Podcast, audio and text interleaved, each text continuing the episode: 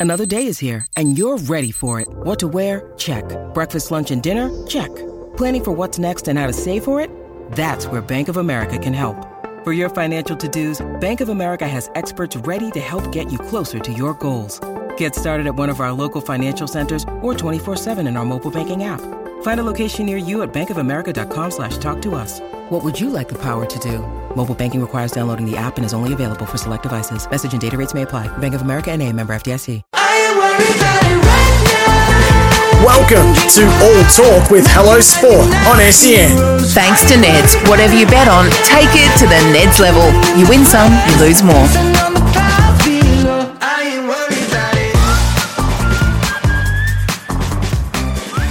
What is up, punters and dribblers? This episode of All Talk is brought to you by Dr. V, Australia's first and best all natural energy drink. That's right, Tom. If you want to detox and supercharge your physical and mental health, we'll do it with Dr. V. And they're 100% natural energy drinks. It's the way to go.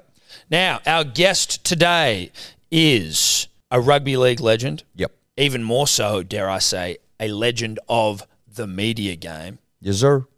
responsible for some of the more memorable, funny, iconic Australian characters. Yeah, one in particular. One in particular that really gets us going. Obviously, host of the Matty Johns show on Fox League. You getting it? You getting who it might be? He is also got Morning Glory on SEN every Friday in the morning, funnily enough, as it were. Um, this is actually a real honour. We're very stoked to have this man on. We've been we've been nipping at his heels for a long time. We've finally managed to catch up to him and wrangle him. Um, he's a great man. He's a great rugby league man. The one and only Matty Johns. Magic Round, we were up there. It was obviously like Magic Round's one of the great weekends all time. Sure Uh, it's just it's so good. We um, a couple of our mates happened to be in the Caxton with you and you were running shape, and you, you made a couple of young boys' dreams that day. Like they were, they just I couldn't wouldn't stop talking about it. Rugby league guru, I think. Rugby league was guru just- is coming and came and went to heaven. I think. Do you like? d- Were you? Someone was like, I think he was like, I don't know if he knew how much we were all enjoying it, or whether he was half like, like, were you half taking the piss, knowing like this is the boys are just loving this, or do you just like run in shape every once in a while? I don't remember it. it was for me. It was tragic round. Nah, no, I do. I, I remember. Yeah, I enjoy it. I was extremely fortunate that when both Andrew and I came through at the Newcastle Knights, there was an old guy at the club who was like this guru. It was almost like I suppose if you're a heavyweight boxer stumbling across across Cus D'Amato mm-hmm. or a musical genius, and he was just so good at educating you everything about football. And so, as myself and Andrew started sort of climbing through the ranks and getting more attention, he just started dedicating more time to us.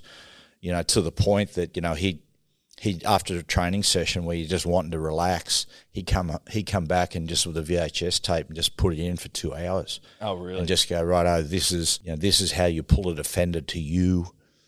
And because I like you're young and there's only so much you can absorb. And I know what you're thinking. It was obvious Joey was listening harder than I was, uh, but but you actually when the penny drops, everything.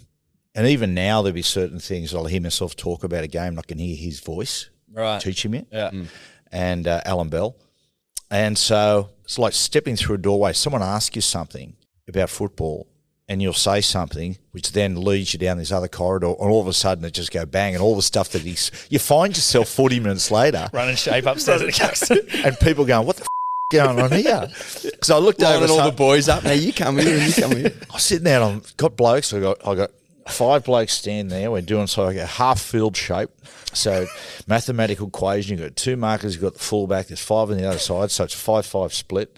And then we're saying about right. You don't run to him because that chews up the field. You've got to find a way to pull the B defender to you, not run to.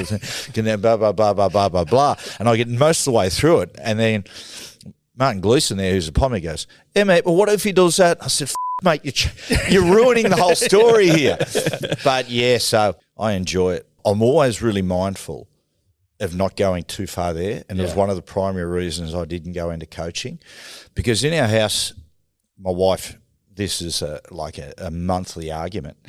I've got this storage area where I've, I must have 30, 40, 50 exercise books with just notes written it from my playing ah, days, and even there was a period that I was thinking about going into coaching. as a club looking a bit over a decade ago for a coach, and they sort of bumped me if I was interested, and I was like, "Yep." But you know, three days, three days later, you know, I filled five exercise books worth of notes, and I went, "Do I really want to go back there?" It's like that mm. part of your personality. Yeah. So even now, like the sometimes Fox will say, "Do you want to commentate a game?" And I just go, "No," because I just don't want to go back there. Yeah. So I just knock around with Fletcher and Heine and Gordy. yeah. But yeah, so dip my toe in occasionally, but it's just chewed up so much of my life. Mm. Yeah. And particularly when you've got a family, you just find that if you go too far into that world again, you're there, but you're never there. Like you, you're in their presence, but you're not with them. Mm. Yeah. Your, your head's somewhere else. Just thinking about shape constantly. And thinking about like, you know, when they talked about coaching, I went and had a look at the team and I started worrying about really arsehole things like, oh, this bloke's probably taking too much of the salary cap for a million. I'm going, what am I doing? Yeah, yeah, yeah. Where like, I understand why coaches, a lot of the coaches, are- are just, they go mad. Is there a club that you would coach? Like, obviously, maybe not now, but like, was there any was there any offer out there that you would have come back for? Um, didn't really think of it like that. Um, I tell you who really warned me against it. I worked with him doing a bit of stuff with the halves, and he just knew how I ticked. Was Craig Bellamy when I was thinking Oh, he okay. rang me and said, "Mate, I'm hearing this." Cl-. I said, "Yeah, yeah." He said, "Mate, don't do it." and I said, "Really?" He goes, "Your personality, mate." He said, "He said two things." He said, "I just know how excessive you can be." And you to just take up 100% of your time. And he said, but the other thing he said is that you got to understand coaching these days is probably 30% of it. He said, you know, you're dealing with sponsors, you're dealing with the club, you're dealing with salary cap, you're dealing with this, that, the other. And he said, I just know that it would bore the, bore the hell out of you. Yeah.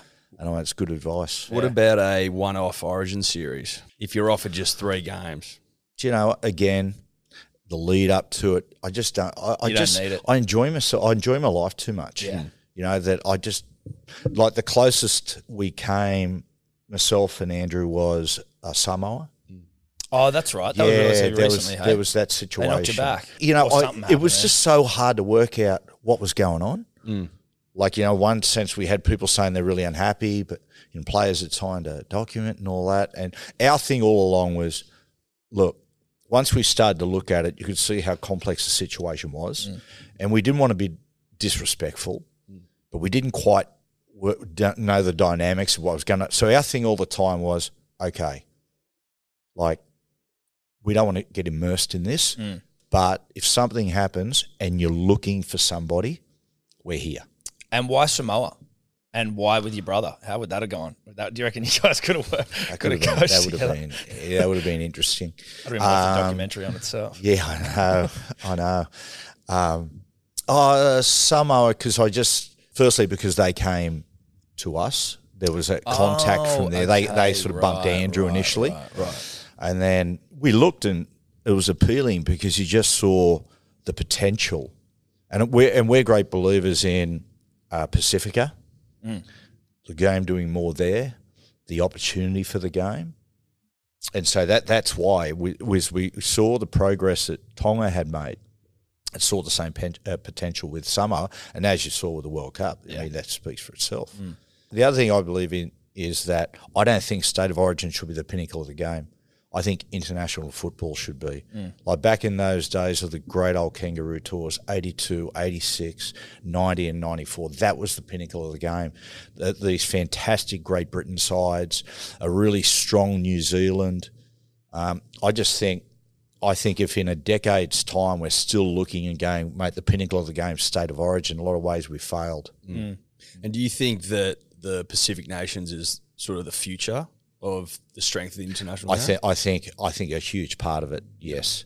Yeah, I, I really believe that the next side in should be a Pacifica side. Yeah, right. We're going to ask you about that. Mm. Um, what would you do then with Origin? Would you keep the eligibility the same? Would you relax That's it? co- that's complex. yeah, It's Yeah. just Not every something you want to get into. That, that's that's complex.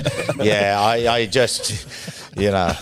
Give us the- an answer, mate. These days, there's, these days, there's so many forms of media, and there's so many ways of what I would say be interpreted. now, look, that, that that is so difficult to sort through. I mm. mean, I want Jerome Luai and Brian To'o playing State of Origin. However, I want them playing for Samoa. Yeah. Mm. You know, like I don't want I don't want young Samoa and Tongan players going. We're not going to represent Samoa and Tonga because we want to play for Queensland or we want to play for New South Wales. Yeah. But it's just trying to work out how we How do that. do it.